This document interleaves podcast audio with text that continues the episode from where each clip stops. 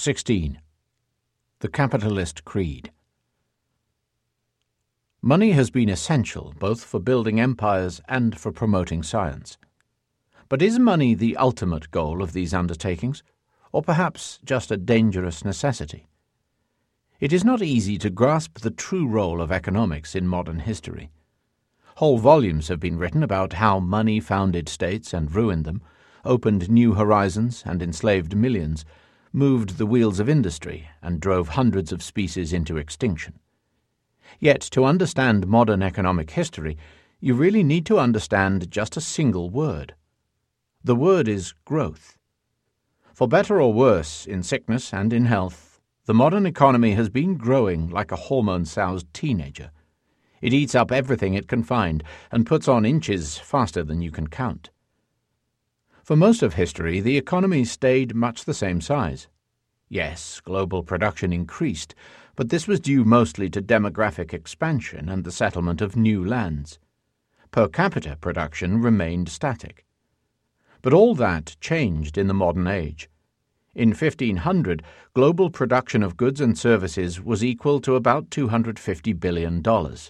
Today, it hovers around $60 trillion. More importantly, in 1500, annual per capita production averaged $550, while today every man, woman, and child produces, on the average, $8,800 a year. What accounts for this stupendous growth? Economics is a notoriously complicated subject. To make things easier, let's imagine a simple example. Samuel Greedy, a shrewd financier, founds a bank in El Dorado, California. A. Stone, an up-and-coming contractor in El Dorado, finishes his first big job, receiving payment in cash to the tune of $1 million. He deposits this sum in Mr. Greedy's bank. The bank now has $1 million in capital.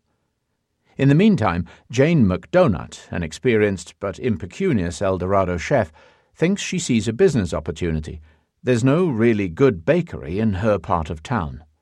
But she doesn't have enough money of her own to buy a proper facility, complete with industrial ovens, sinks, knives, and pots. She goes to the bank, presents her business plan to Greedy, and persuades him that it's a worthwhile investment. He issues her a $1 million loan by crediting her account in the bank with that sum. McDonut now hires Stone, the contractor, to build and furnish her bakery. His price is $1 million. When she pays him with a check drawn on her account, Stone deposits it in his account in the Greedy bank. So how much money does Stone have in his bank account? Right, $2 million. How much money, cash, is actually located in the bank's safe? Yes, $1 million. It doesn't stop there. As contractors are wont to do, 2 months into the job, Stone informs McDonut that, due to unforeseen problems and expenses, the bill for constructing the bakery will actually be $2 million. Mrs. McDonut is not pleased, but she can hardly stop the job in the middle. So she pays another visit to the bank, convinces Mr. Greedy to give her an additional loan, and he puts another $1 million in her account. She transfers the money to the contractor's account. How much money does Stone have in his account now? He's got $3 million. But how much money is actually sitting in the bank? Still just $1 million. In fact, the same $1 million that's been in the bank all along. Current U.S. banking law permits the bank to repeat this exercise 7 more times. The contractor would eventually have $10 million in his account, even though the bank still has but $1 million in its vaults. Banks are allowed to loan $10 for every dollar they actually possess, which means that 90% of all the money in our bank accounts is not covered by actual coins and notes. If all the account holders at Barclays Bank suddenly demand their money, Barclays will promptly collapse, unless the government steps in to save it. The same is true of Lloyds, Deutsche Bank, Citibank, and all other banks in the world. It sounds like a giant Ponzi scheme, doesn't it? But if it's a fraud, then the entire modern economy is a fraud. The fact is, it's not a deception, but rather a tribute to the amazing abilities of the human imagination.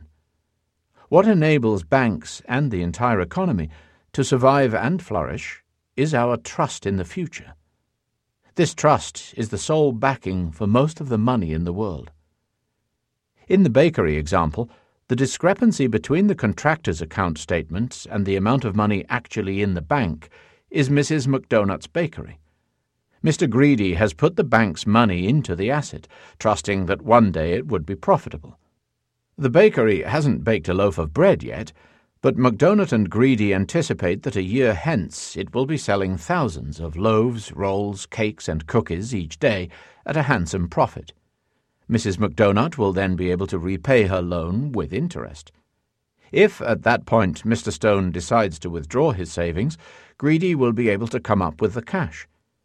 The entire enterprise is thus founded on trust in an imaginary future, the trust that the entrepreneur and the banker have in the bakery of their dreams, along with the contractor's trust in the future solvency of the bank.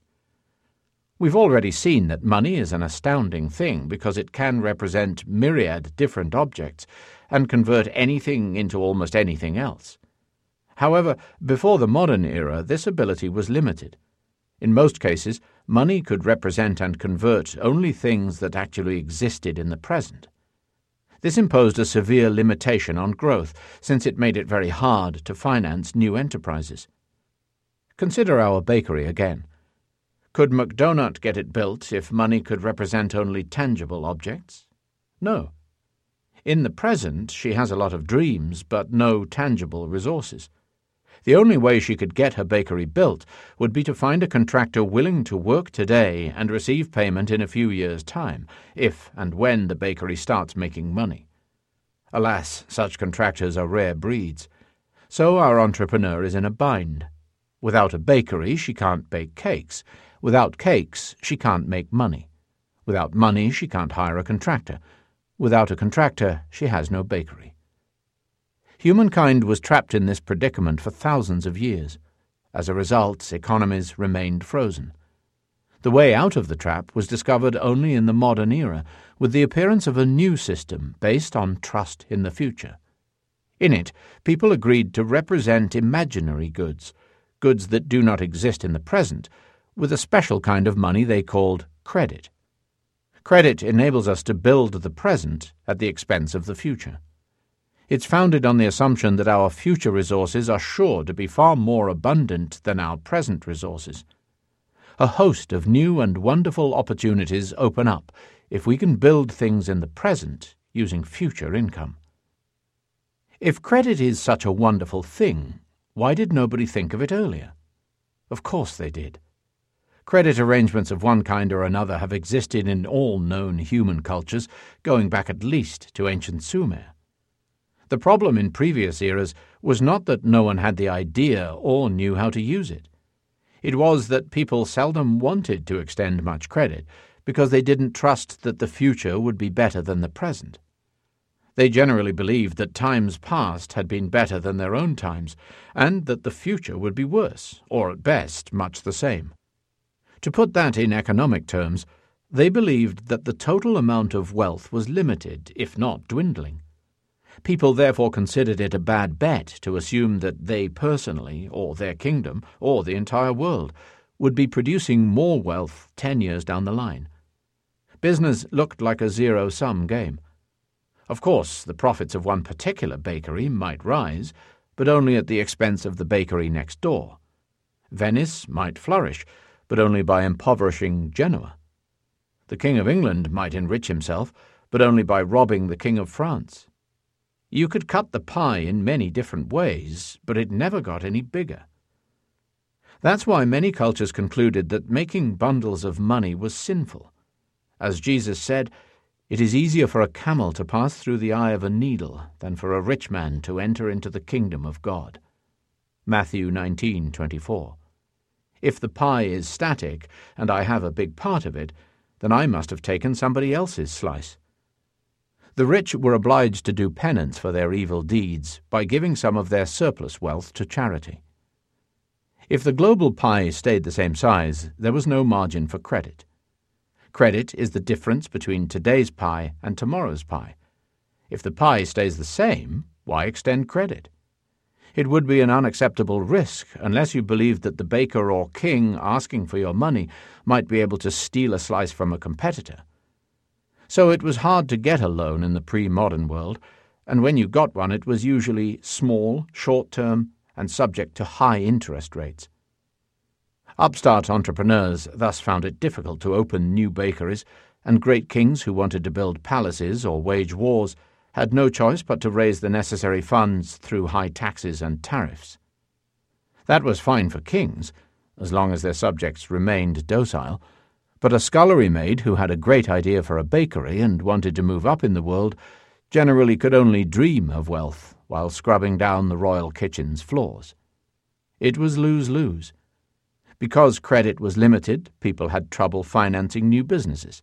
Because there were few new businesses, the economy did not grow. Because it did not grow, people assumed it never would, and those who had capital were wary of extending credit. The expectation of stagnation fulfilled itself. A growing pie. Then came the scientific revolution and the idea of progress.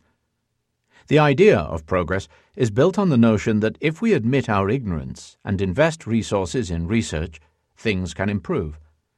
This idea was soon translated into economic terms. Whoever believes in progress believes that geographical discoveries, technological inventions, and organizational developments can increase the sum total of human production, trade, and wealth. New trade routes in the Atlantic could flourish without ruining old routes in the Indian Ocean. New goods could be produced without reducing the production of old ones. For instance, one could open a new bakery specializing in chocolate cakes and croissants without causing bakeries specializing in bread to go bust. Everybody would simply develop new tastes and eat more. I can be wealthy without your becoming poor. I can be obese without your dying of hunger. The entire global pie can grow. Over the last 500 years, the idea of progress convinced people to put more and more trust in the future. This trust created credit.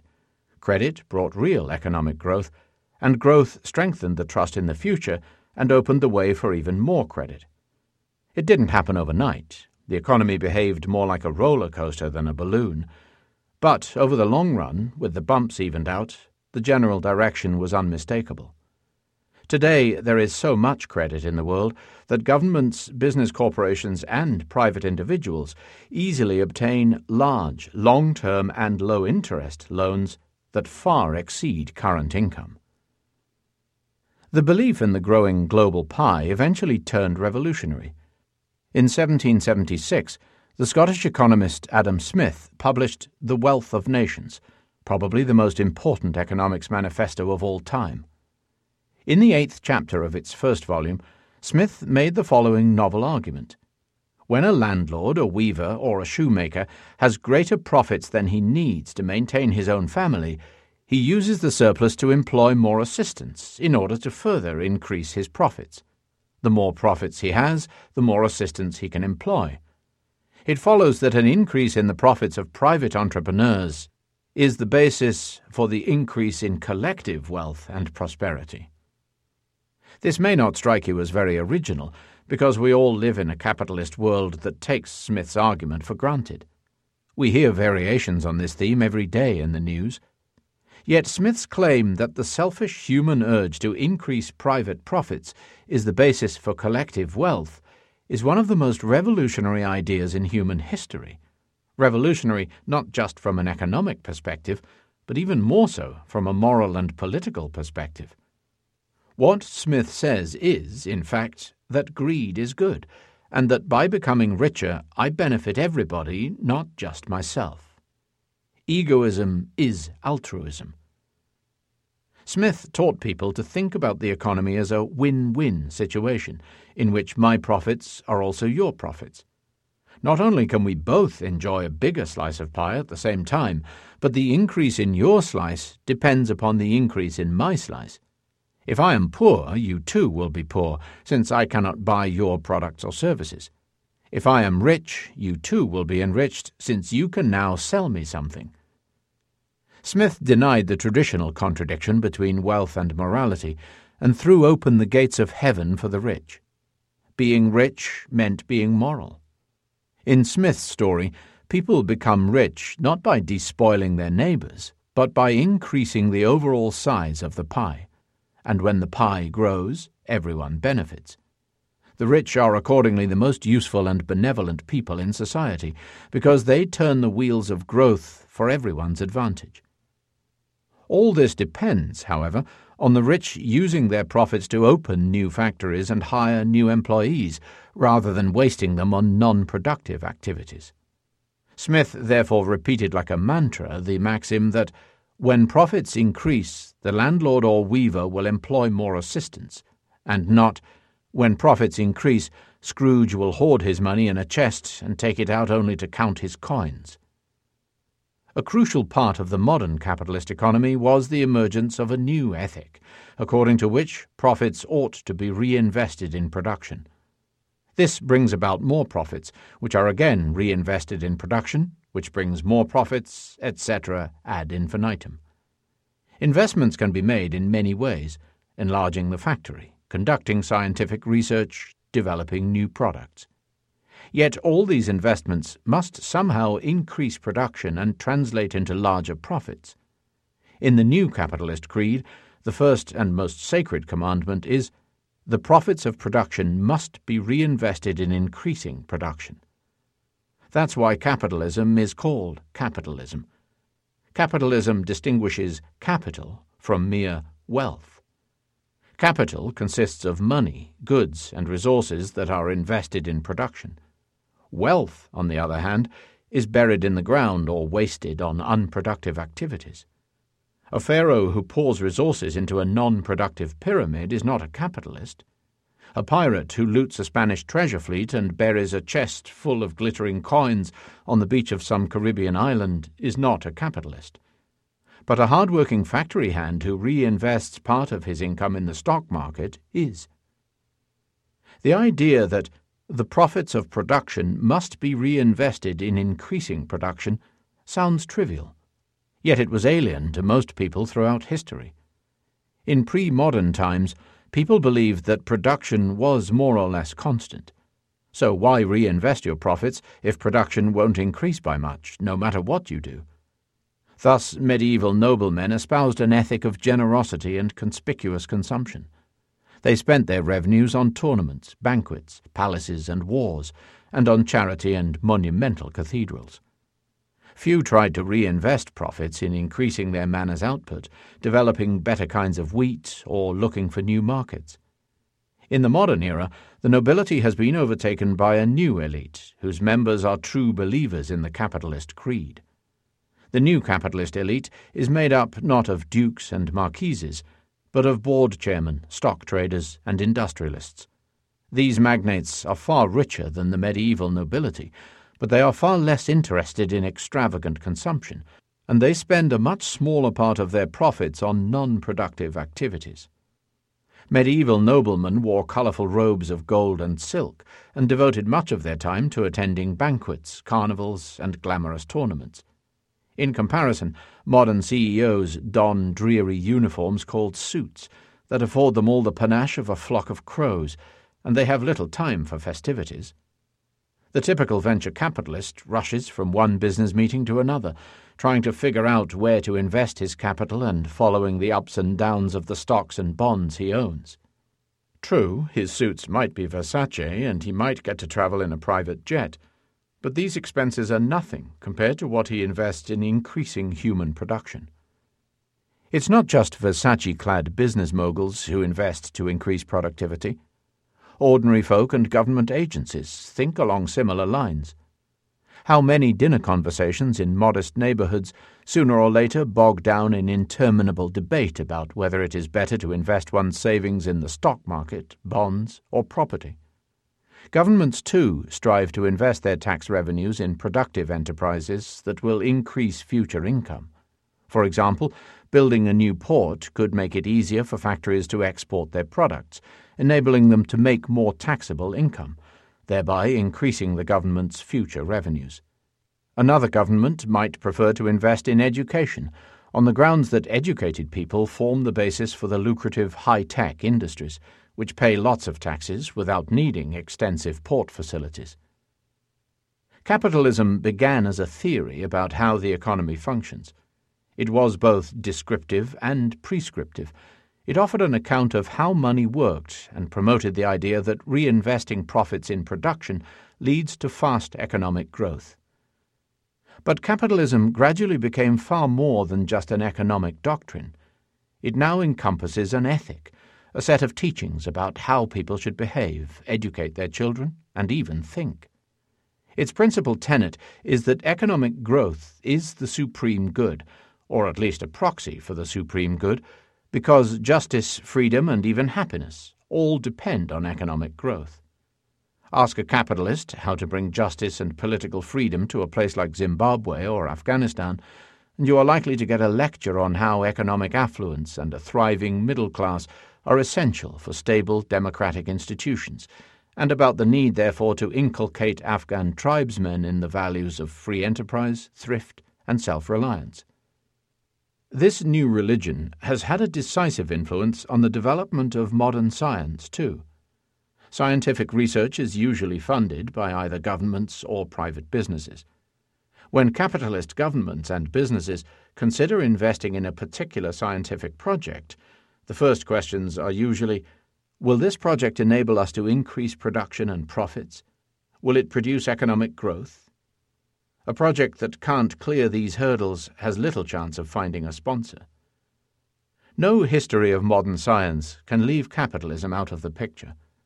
Conversely, the history of capitalism is unintelligible without taking science into account. Capitalism's belief in perpetual economic growth flies in the face of almost everything we know about the universe. A society of wolves would be extremely foolish to believe that the supply of sheep would keep on growing indefinitely. The human economy has nevertheless managed to keep on growing throughout the modern era, thanks only to the fact that scientists come up with another discovery or gadget every few years, such as the continent of America, the internal combustion engine, or genetically engineered sheep. Banks and governments print money, but ultimately it is the scientists who foot the bill. Over the last few years, banks and governments have been frenziedly printing money. Everybody is terrified that the current economic crisis may stop the growth of the economy. So they are creating trillions of dollars, euros and yen out of thin air, pumping cheap credit into the system and hoping that the scientists, technicians and engineers will manage to come up with something really big before the bubble bursts. Everything depends on the people in the labs. New discoveries in fields such as biotechnology and nanotechnology could create entire new industries, whose profits could back the trillions of make-believe money that the banks and governments have created since 2008. If the labs do not fulfill these expectations before the bubble bursts, we are heading towards very rough times. Columbus searches for an investor. Capitalism played a decisive role not only in the rise of modern science, but also in the emergence of European imperialism. And it was European imperialism that created the capitalist credit system in the first place. Of course, credit was not invented in modern Europe. It existed in almost all agricultural societies, and in the early modern period the emergence of European capitalism was closely linked to economic developments in Asia. Remember, too, that until the late 18th century, Asia was the world's economic powerhouse, meaning that Europeans had far less capital at their disposal than the Chinese, Muslims, or Indians. However, in the socio-political systems of China, India, and the Muslim world, credit played only a secondary role. Merchants and bankers in the markets of Istanbul, Isfahan, Delhi, and Beijing may have thought along capitalist lines, but the kings and generals in the palaces and forts tended to despise merchants and mercantile thinking. Most non-European empires of the early modern era were established by great conquerors such as Nurhaci and Nader Shah, or by bureaucratic and military elites as in the Qing and Ottoman empires. Financing wars through taxes and plunder, without making fine distinctions between the two, They owed little to credit systems, and they cared even less about the interests of bankers and investors. In Europe, on the other hand, kings and generals gradually adopted the mercantile way of thinking, until merchants and bankers became the ruling elite.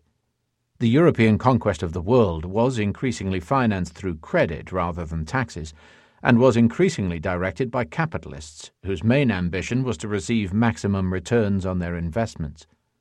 The empires built by bankers and merchants in frock coats and top hats defeated the empires built by kings and noblemen in gold clothes and shining armor. The mercantile empires were simply much shrewder in financing their conquests. Nobody wants to pay taxes, but everyone is happy to invest. In 1484, Christopher Columbus approached the King of Portugal with the proposal that he finance a fleet that would sail westward to find a new trade route to East Asia. Such explorations were a very risky and costly business. A lot of money was needed in order to build ships, buy supplies, and pay sailors and soldiers, and there was no guarantee that the investment would yield a return. The King of Portugal declined. Like a present-day startup entrepreneur, Columbus did not give up. He pitched his idea to other potential investors in Italy, France, England, and again in Portugal. Each time he was rejected. He then tried his luck with Ferdinand and Isabella, rulers of newly united Spain. He took on some experienced lobbyists, and with their help, he managed to convince Queen Isabella to invest. As every schoolchild knows, Isabella hit the jackpot. Columbus' discoveries enabled the Spaniards to conquer America, where they established gold and silver mines, as well as sugar and tobacco plantations that enriched the Spanish kings, bankers, and merchants beyond their wildest dreams. 100 years later, princes and bankers were willing to extend far more credit to Columbus' successors, and they had more capital at their disposal thanks to the treasures reaped from America. Equally important, princes and bankers had far more trust in the potential of exploration and were more willing to part with their money. This was the magic circle of imperial capitalism. Credit financed new discoveries, discoveries led to colonies, colonies provided profits, profits built trust, and trust translated into more credit. Nurhaci and Nader Shah ran out of fuel after a few thousand miles. Capitalist entrepreneurs only increased their financial momentum from conquest to conquest. But these expeditions remained chancy affairs, so credit markets, nevertheless, remained quite cautious. Many expeditions returned to Europe empty-handed, having discovered nothing of value. The English, for instance, wasted a lot of capital in fruitless attempts to discover a northwestern passage to Asia through the Arctic. Many other expeditions didn't return at all. Ships hit icebergs, foundered in tropical storms, or fell victim to pirates. In order to increase the number of potential investors and reduce the risk they incurred, Europeans turned to limited liability joint stock companies. Instead of a single investor betting all his money on a single rickety ship, the joint stock company collected money from a large number of investors, each risking only a small portion of his capital. The risks were thereby curtailed, but no cap was placed on the profits. Even a small investment in the right ship could turn you into a millionaire. Decade by decade, Western Europe witnessed the development of a sophisticated financial system that could raise large amounts of credit on short notice and put it at the disposal of private entrepreneurs and governments. This system could finance explorations and conquests far more efficiently than any kingdom or empire. The newfound power of credit can be seen in the bitter struggle between Spain and the Netherlands. In the 16th century, Spain was the most powerful state in Europe, holding sway over a vast global empire. It ruled much of Europe, huge chunks of North and South America, the Philippine Islands, and a string of bases along the coasts of Africa and Asia. Every year, fleets heavy with American and Asian treasures returned to the ports of Seville and Cadiz. The Netherlands was a small and windy swamp devoid of natural resources, a small corner of the King of Spain's dominions. In 1568, the Dutch, who were mainly Protestant, revolted against their Catholic Spanish overlord. At first, the rebels seemed to play the role of Don Quixote, courageously tilting at invincible windmills. Yet, within 80 years, the Dutch had not only secured their independence from Spain, but had managed to replace the Spaniards and their Portuguese allies as masters of the ocean highways, build a global Dutch empire, and become the richest state in Europe. The secret of Dutch success was credit. The Dutch burghers, who had little taste for combat on land, hired mercenary armies to fight the Spanish for them. The Dutch themselves, meanwhile, took to the sea in ever larger fleets. Mercenary armies and cannon-brandishing fleets cost a fortune, but the Dutch were able to finance their military expeditions more easily than the mighty Spanish Empire, because they secured the trust of the burgeoning European financial system at a time when the Spanish king was carelessly eroding its trust in him. Financiers extended the Dutch enough credit to set up armies and fleets, and these armies and fleets gave the Dutch control of world trade routes, which in turn yielded handsome profits. The profits allowed the Dutch to repay the loans, which strengthened the trust of the financiers. Amsterdam was fast becoming not only one of the most important ports of Europe, but also the continent's financial mecca. How exactly did the Dutch win the trust of the financial system? Firstly, they were sticklers about repaying their loans on time and in full, making the extension of credit less risky for lenders. Secondly, their country's judicial system enjoyed independence and protected private rights, in particular private property rights. Capital trickles away from dictatorial states that fail to defend private individuals and their property. Instead, it flows into states upholding the rule of law and private property. Imagine that you are the son of a solid family of German financiers. Your father sees an opportunity to expand the business by opening branches in major European cities. He sends you to Amsterdam and your younger brother to Madrid, giving you each 10,000 gold coins to invest. Your brother lends his start-up capital at interest to the King of Spain, who needs it to raise an army to fight the King of France. You decide to lend yours to a Dutch merchant who wants to invest in scrubland on the southern end of a desolate island called Manhattan, certain that property values there will skyrocket as the Hudson River turns into a major trade artery. Both loans are to be repaid within a year. The year passes. The Dutch merchant sells the land he's bought at a handsome markup and repays your money with the interest he promised. Your father is pleased. But your little brother in Madrid is getting nervous. The war with France ended well for the King of Spain, but he has now embroiled himself in a conflict with the Turks. He needs every penny to finance the new war, and thinks this is far more important than repaying old debts. Your brother sends letters to the palace and asks friends with connections at court to intercede, but to no avail. Not only has your brother not earned the promised interest, he's lost the principal. Your father is not pleased. Now, to make matters worse, the king sends a treasury official to your brother to tell him, in no uncertain terms, that he expects to receive another loan of the same size forthwith. Your brother has no money to lend. He writes home to Dad, trying to persuade him that this time the king will come through.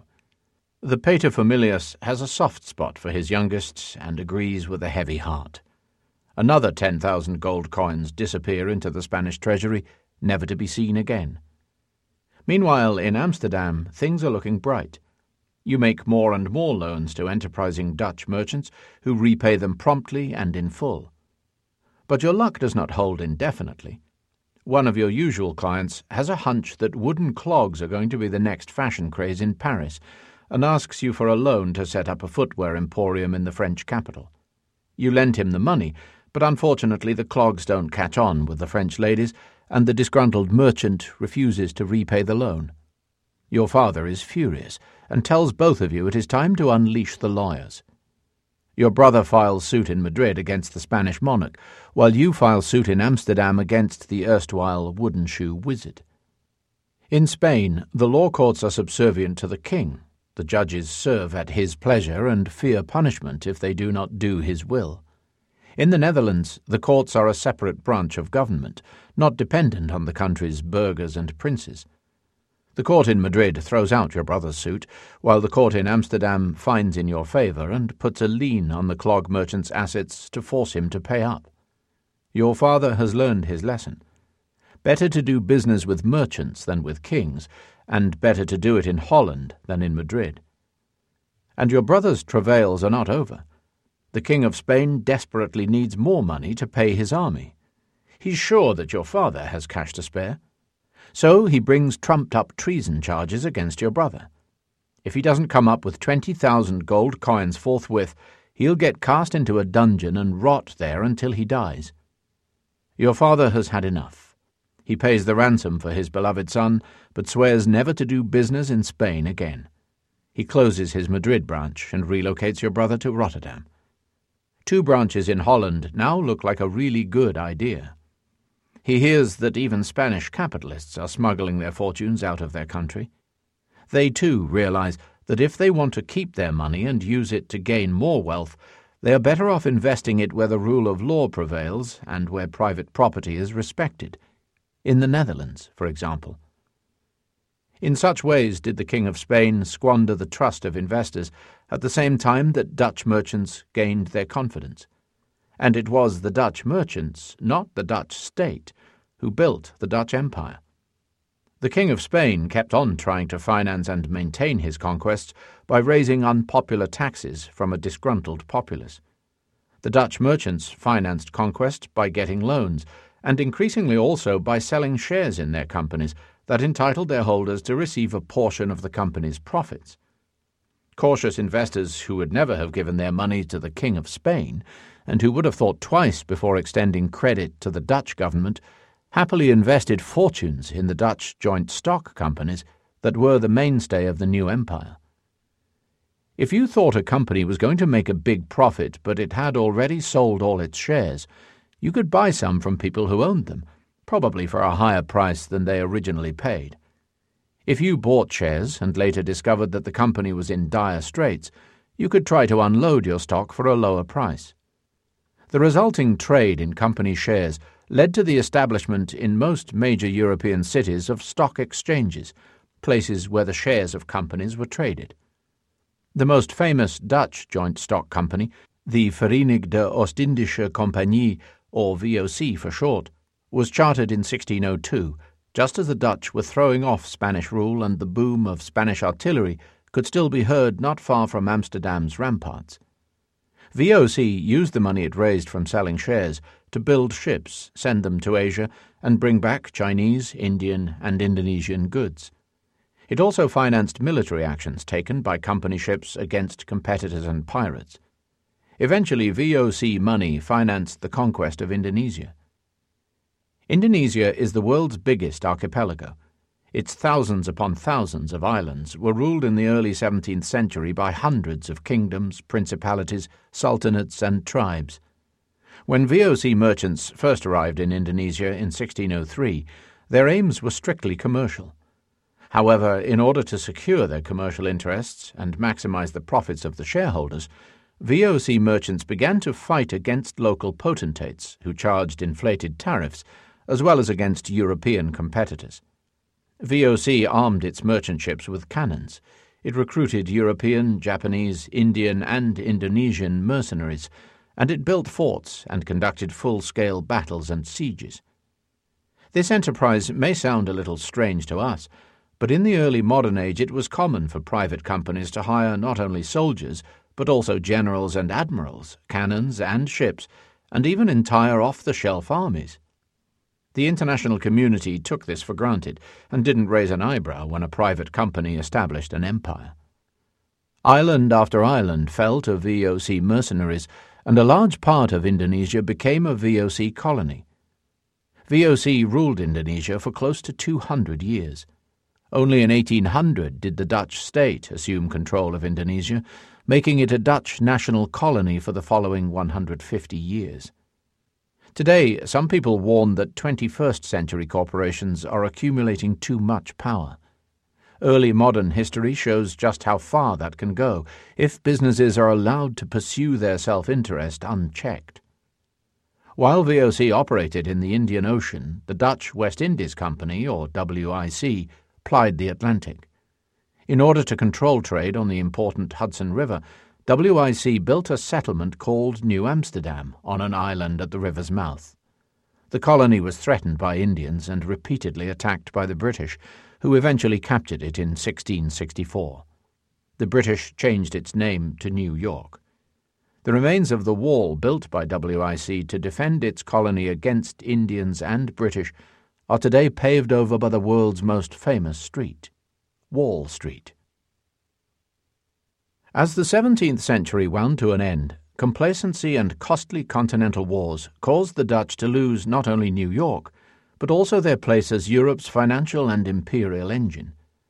The vacancy was hotly contested by France and Britain. At first, France seemed to be in a far stronger position. It was bigger than Britain, richer, more populous, and it possessed a larger and more experienced army. Yet Britain managed to win the trust of the financial system, whereas France proved itself unworthy. The behavior of the French crown was particularly notorious during what was called the Mississippi Bubble, the largest financial crisis of 18th-century Europe. That story also begins with an empire-building joint stock company. In 1717, the Mississippi Company, chartered in France, set out to colonize the lower Mississippi Valley, establishing the city of New Orleans in the process. To finance its ambitious plans, the company, which had good connections at the court of King Louis XV, sold shares on the Paris Stock Exchange. John Law, the company's director, was also the governor of the Central Bank of France. Furthermore, the king had appointed him Comptroller-General of Finances, an office roughly equivalent to that of a modern finance minister. In 1717, the lower Mississippi Valley offered few attractions besides swamps and alligators, yet the Mississippi Company spread tales of fabulous riches and boundless opportunities. French aristocrats, businessmen, and the stolid members of the urban bourgeoisie fell for these fantasies, and Mississippi share prices skyrocketed. Initially, shares were offered at 500 livres apiece. On 1 August 1719, shares traded at 2,750 livres. By 30 August, they were worth 4,100 livres, and on 4 September, they reached 5,000 livres. On 2 December, the price of a Mississippi share crossed the threshold of 10,000 livres. Euphoria swept the streets of Paris. People sold all their possessions and took huge loans in order to buy Mississippi shares. Everybody believed they'd discovered the easy way to riches. A few days later, the panic began. Some speculators realized that the share prices were totally unrealistic and unsustainable. They figured that they had better sell while stock prices were at their peak. As the supply of shares available rose, their price declined.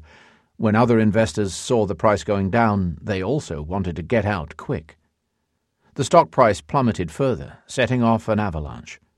In order to stabilize prices, the Central Bank of France, at the direction of its governor, John Law, bought up Mississippi shares, but it could not do so forever. Eventually, it ran out of money. When this happened, the Comptroller General of Finances, the same John Law, authorized the printing of more money in order to buy additional shares. This placed the entire French financial system inside the bubble. And not even this financial wizardry could save the day. The price of Mississippi shares dropped from 10,000 livres back to 1,000 livres, and then collapsed completely, and the shares lost every sou of their worth. By now, the central bank and the royal treasury owned a huge amount of worthless stock and had no money. The big speculators emerged largely unscathed. They had sold in time. Small investors lost everything, and many committed suicide. The Mississippi Bubble was one of history's most spectacular financial crashes. The Royal French financial system never recuperated fully from the blow. The way in which the Mississippi Company used its political clout to manipulate share prices and fuel the buying frenzy caused the public to lose faith in the French banking system and in the financial wisdom of the French king. Louis XV found it more and more difficult to raise credit. This became one of the chief reasons that the overseas French Empire fell into British hands. While the British could borrow money easily and at low interest rates, France had difficulties securing loans and had to pay high interest on them. In order to finance his growing debts, the King of France borrowed more and more money at higher and higher interest rates. Eventually, in the 1780s, Louis XVI, who had ascended to the throne on his grandfather's death, realized that half his annual budget was tied to servicing the interest on his loans, and that he was heading towards bankruptcy.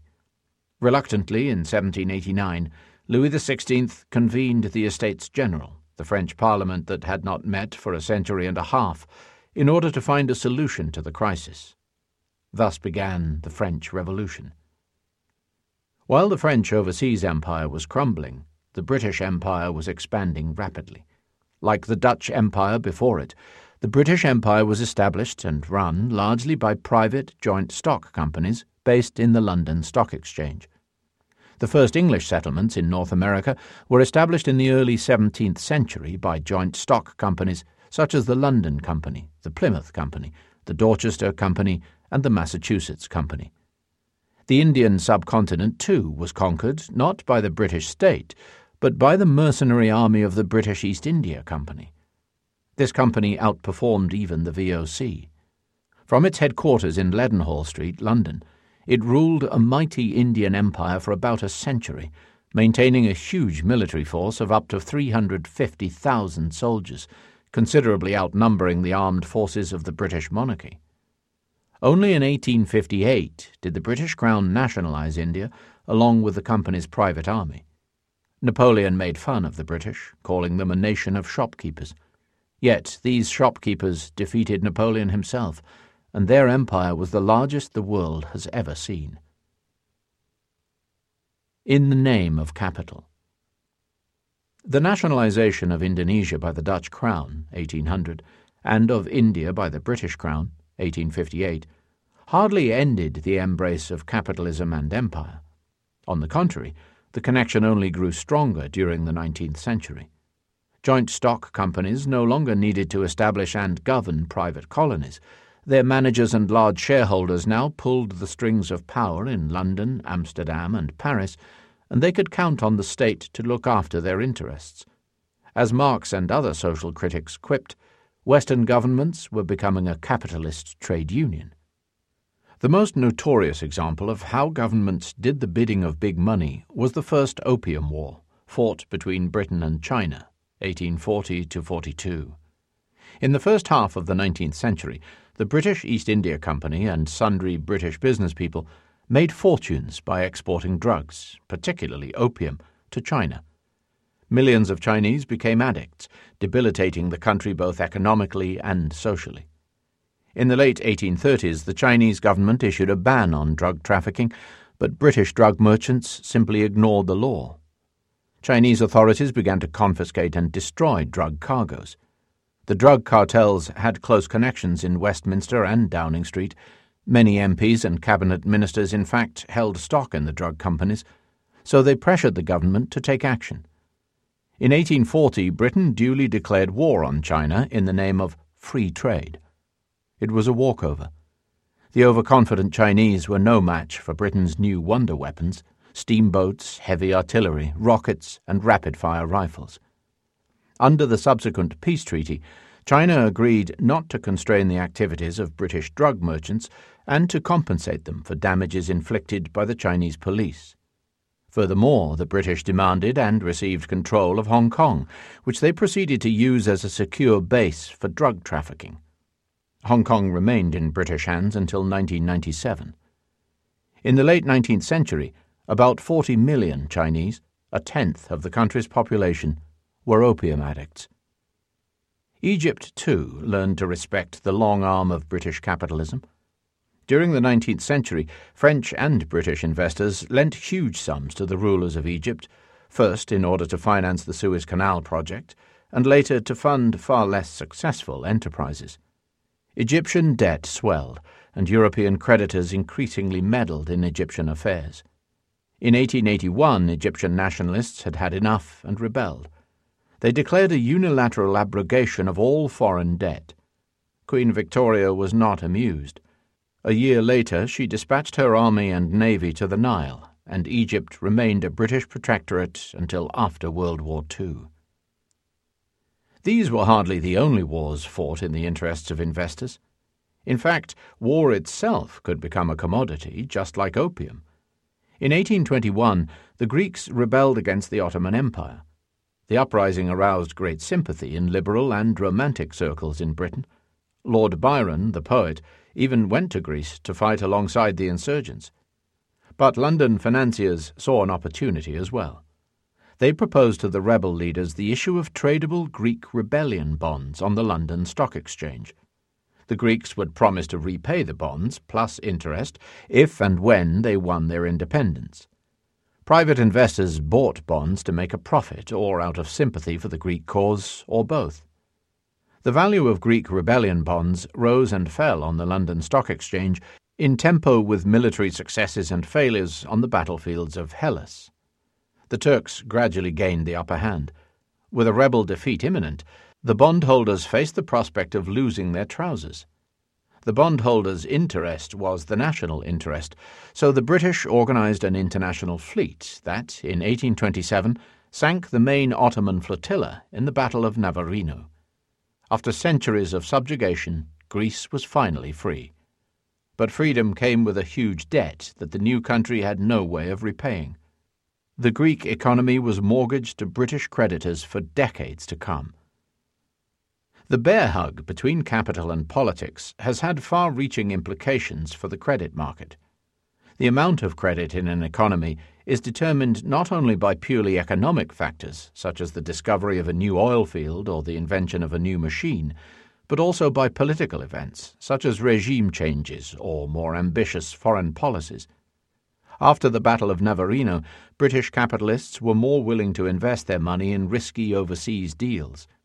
They had seen that if a foreign debtor refused to repay loans, Her Majesty's army would get their money back. This is why today a country's credit rating is far more important to its economic well-being than are its natural resources. Credit ratings indicate the probability that a country will pay its debts. In addition to purely economic data, they take into account political, social, and even cultural factors. An oil-rich company, cursed with a despotic government, endemic warfare, and a corrupt judicial system, will usually receive a low credit rating. As a result, it is likely to remain relatively poor, since it will not be able to raise the necessary capital to make the most of its oil bounty. A country devoid of natural resources, but which enjoys peace, a fair judicial system, and a free government, is likely to receive a high credit rating. As such, it may be able to raise enough cheap capital to support a good education system and foster a flourishing high-tech industry. The cult of the free market. Capital and politics influence each other to such an extent that their relations are hotly debated by economists, politicians, and the general public alike. Ardent capitalists tend to argue that capital should be free to influence politics, but politics should not be allowed to influence capital. They argue that when government interfere in the markets, political interests cause them to make unwise investments that result in slower growth. For example, a government may impose heavy taxation on industrialists and use the money to give lavish unemployment benefits, which are popular with voters. In the view of many business people, it would be far better if the government left the money with them. They would use it, they claim, to open new factories and hire the unemployed. In this view, the wisest economic policy is to keep politics out of the economy, reduce taxation and government regulation to a minimum, and allow market forces free rein to take their course. Private investors, unencumbered by political considerations, will invest their money where they can get the most profit, so the way to ensure the most economic growth, which will benefit everyone, industrialists and workers, is for the government to do as little as possible. This free market doctrine is today the most common and influential variant of the capitalist creed. The most enthusiastic advocates of the free market criticize military adventures abroad with as much zeal as welfare programs at home. They offer governments the same advice that Zen masters offer initiates: just do nothing. But in its extreme form, belief in the free market is as naive as belief in Santa Claus. There simply is no such thing as a market free of all political bias. The most important economic resource is trust in the future, and this resource is constantly threatened by thieves and charlatans. Markets by themselves offer no protection against fraud, theft, and violence. It is the job of political systems to ensure trust by legislating sanctions against cheats and to establish and support police forces, courts, and jails which will enforce the law. When kings fail to do their jobs and regulate the markets properly, it leads to loss of trust, dwindling credit, and economic depression. That was the lesson taught by the Mississippi Bubble of 1719, and anyone who forgot it was reminded by the U.S. housing bubble of 2007 and the ensuing credit crunch and recession. The capitalist hell. There is an even more fundamental reason why it's dangerous to give markets a completely free rein. Adam Smith taught that the shoemaker would use his surplus to employ more assistants. This implies that egoistic greed is beneficial for all, since profits are utilized to expand production and hire more employees. Yet what happens if the greedy shoemaker increases his profits by paying employees less and increasing their work hours? The standard answer is that the free market would protect the employees. If our shoemaker pays too little and demands too much, the best employees would naturally abandon him and go to work for his competitors. The tyrant shoemaker would find himself left with the worst laborers or with no laborers at all. He would have to mend his ways or go out of business. His own greed would compel him to treat his employees well. This sounds bulletproof in theory, but in practice the bullets get through all too easily. In a completely free market, unsupervised by kings and priests, avaricious capitalists can establish monopolies or collude against their workforces. If there is a single corporation controlling all shoe factories in a country, or if all factory owners conspire to reduce wages simultaneously, then the laborers are no longer able to protect themselves by switching jobs. Even worse, greedy bosses might curtail the workers' freedom of movement through debt peonage or slavery. At the end of the Middle Ages, slavery was almost unknown in Christian Europe. During the early modern period, the rise of European capitalism went hand in hand with the rise of the Atlantic slave trade. Unrestrained market forces, rather than tyrannical kings or racist ideologues, were responsible for this calamity. When the Europeans conquered America, they opened gold and silver mines and established sugar, tobacco, and cotton plantations.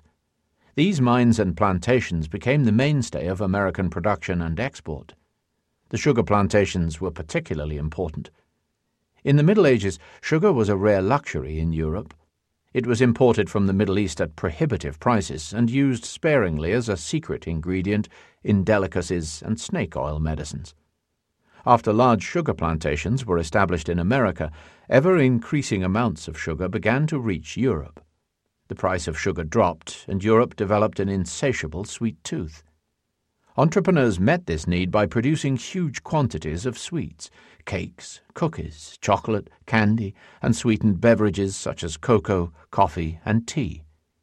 The annual sugar intake of the average Englishman rose from near zero in the early 17th century to around 18 pounds in the early 19th century. However, growing cane and extracting its sugar was a labor-intensive business. Few people wanted to work long hours in malaria-infested sugar fields under a tropical sun. Contract laborers would have produced a commodity too expensive for mass consumption. Sensitive to market forces and greedy for profits and economic growth, European plantation owners switched to slaves. From the 16th to the 19th centuries, about 10 million African slaves were imported to America. About 70% of them worked on the sugar plantations. Labor conditions were abominable. Most slaves lived a short and miserable life, and millions more died during wars waged to capture slaves or during the long voyage from Inner Africa to the shores of America. All this so that Europeans could enjoy their sweet tea and candy, and sugar barons could enjoy huge profits. The slave trade was not controlled by any state or government. It was a purely economic enterprise, organized and financed by the free market according to the laws of supply and demand. Private slave trading companies sold shares on the Amsterdam, London, and Paris stock exchanges. Middle-class Europeans looking for a good investment bought these shares. Relying on this money, the companies bought ships, hired sailors and soldiers, purchased slaves in Africa, and transported them to America. There they sold the slaves to the plantation owners, using the proceeds to purchase plantation products such as sugar, cocoa, coffee, tobacco, cotton, and rum.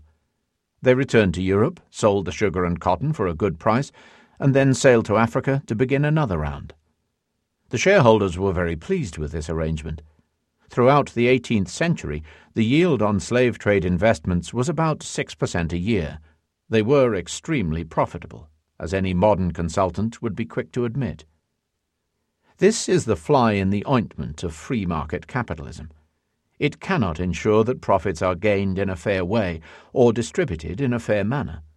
On the contrary, the craving to increase profits and production blinds people to anything that might stand in the way. When growth becomes a supreme good, unrestricted by any other ethical considerations, it can easily lead to catastrophe. Some religions, such as Christianity and Nazism, have killed millions out of burning hatred. Capitalism has killed millions out of cold indifference, coupled with greed. The Atlantic slave trade did not stem from racist hatred towards Africans.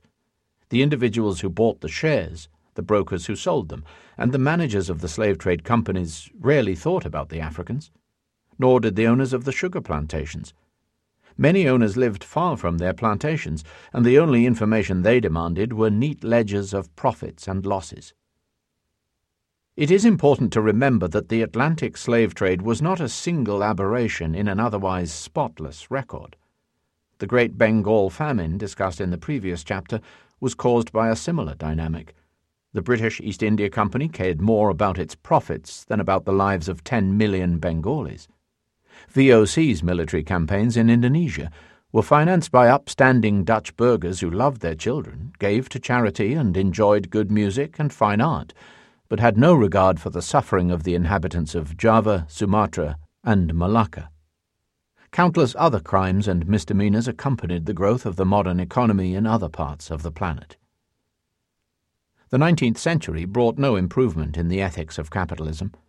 The Industrial Revolution that swept through Europe enriched the bankers and capital owners, but condemned millions of workers to a life of abject poverty. In the European colonies, things were even worse. In 1876, King Leopold II of Belgium set up a non-governmental humanitarian organization with the declared aim of exploring Central Africa and fighting the slave trade along the Congo River. It was also charged with improving conditions for the inhabitants of the region by building roads, schools, and hospitals.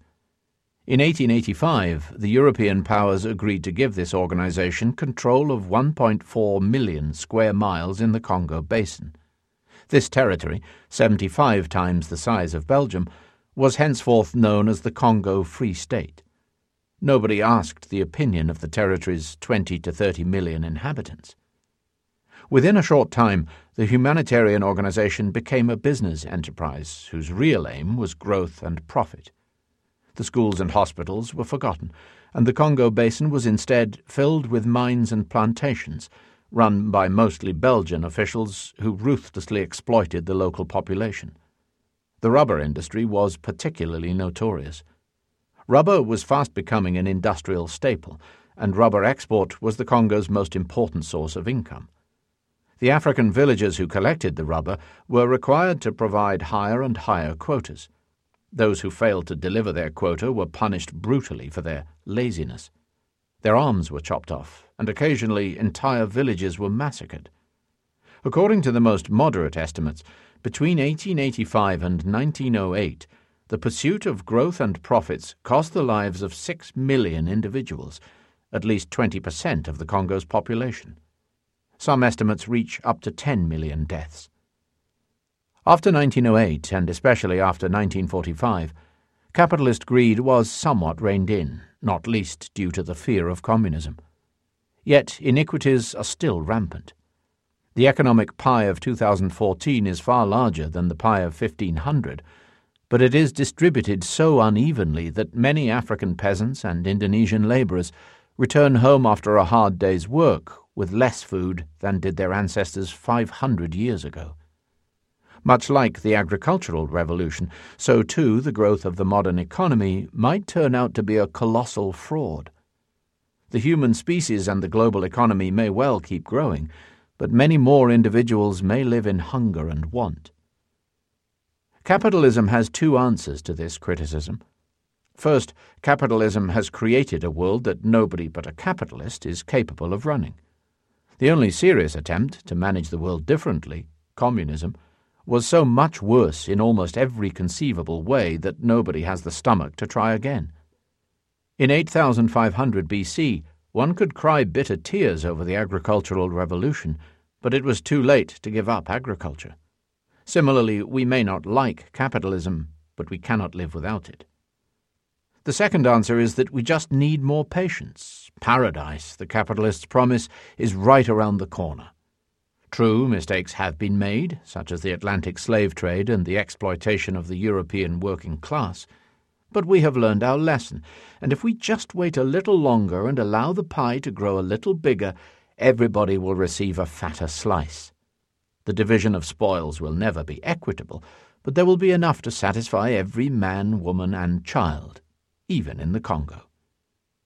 There are, indeed, some positive signs. At least when we use purely material criteria, such as life expectancy, child mortality, and calorie intake, the standard of living of the average human in 2014 is significantly higher than it was in 1914, despite the exponential growth in the number of humans. Yet, can the economic pie grow indefinitely? Every pie requires raw materials and energy. Prophets of doom warn that sooner or later Homo sapiens will exhaust the raw materials and energy of planet Earth. And what will happen then?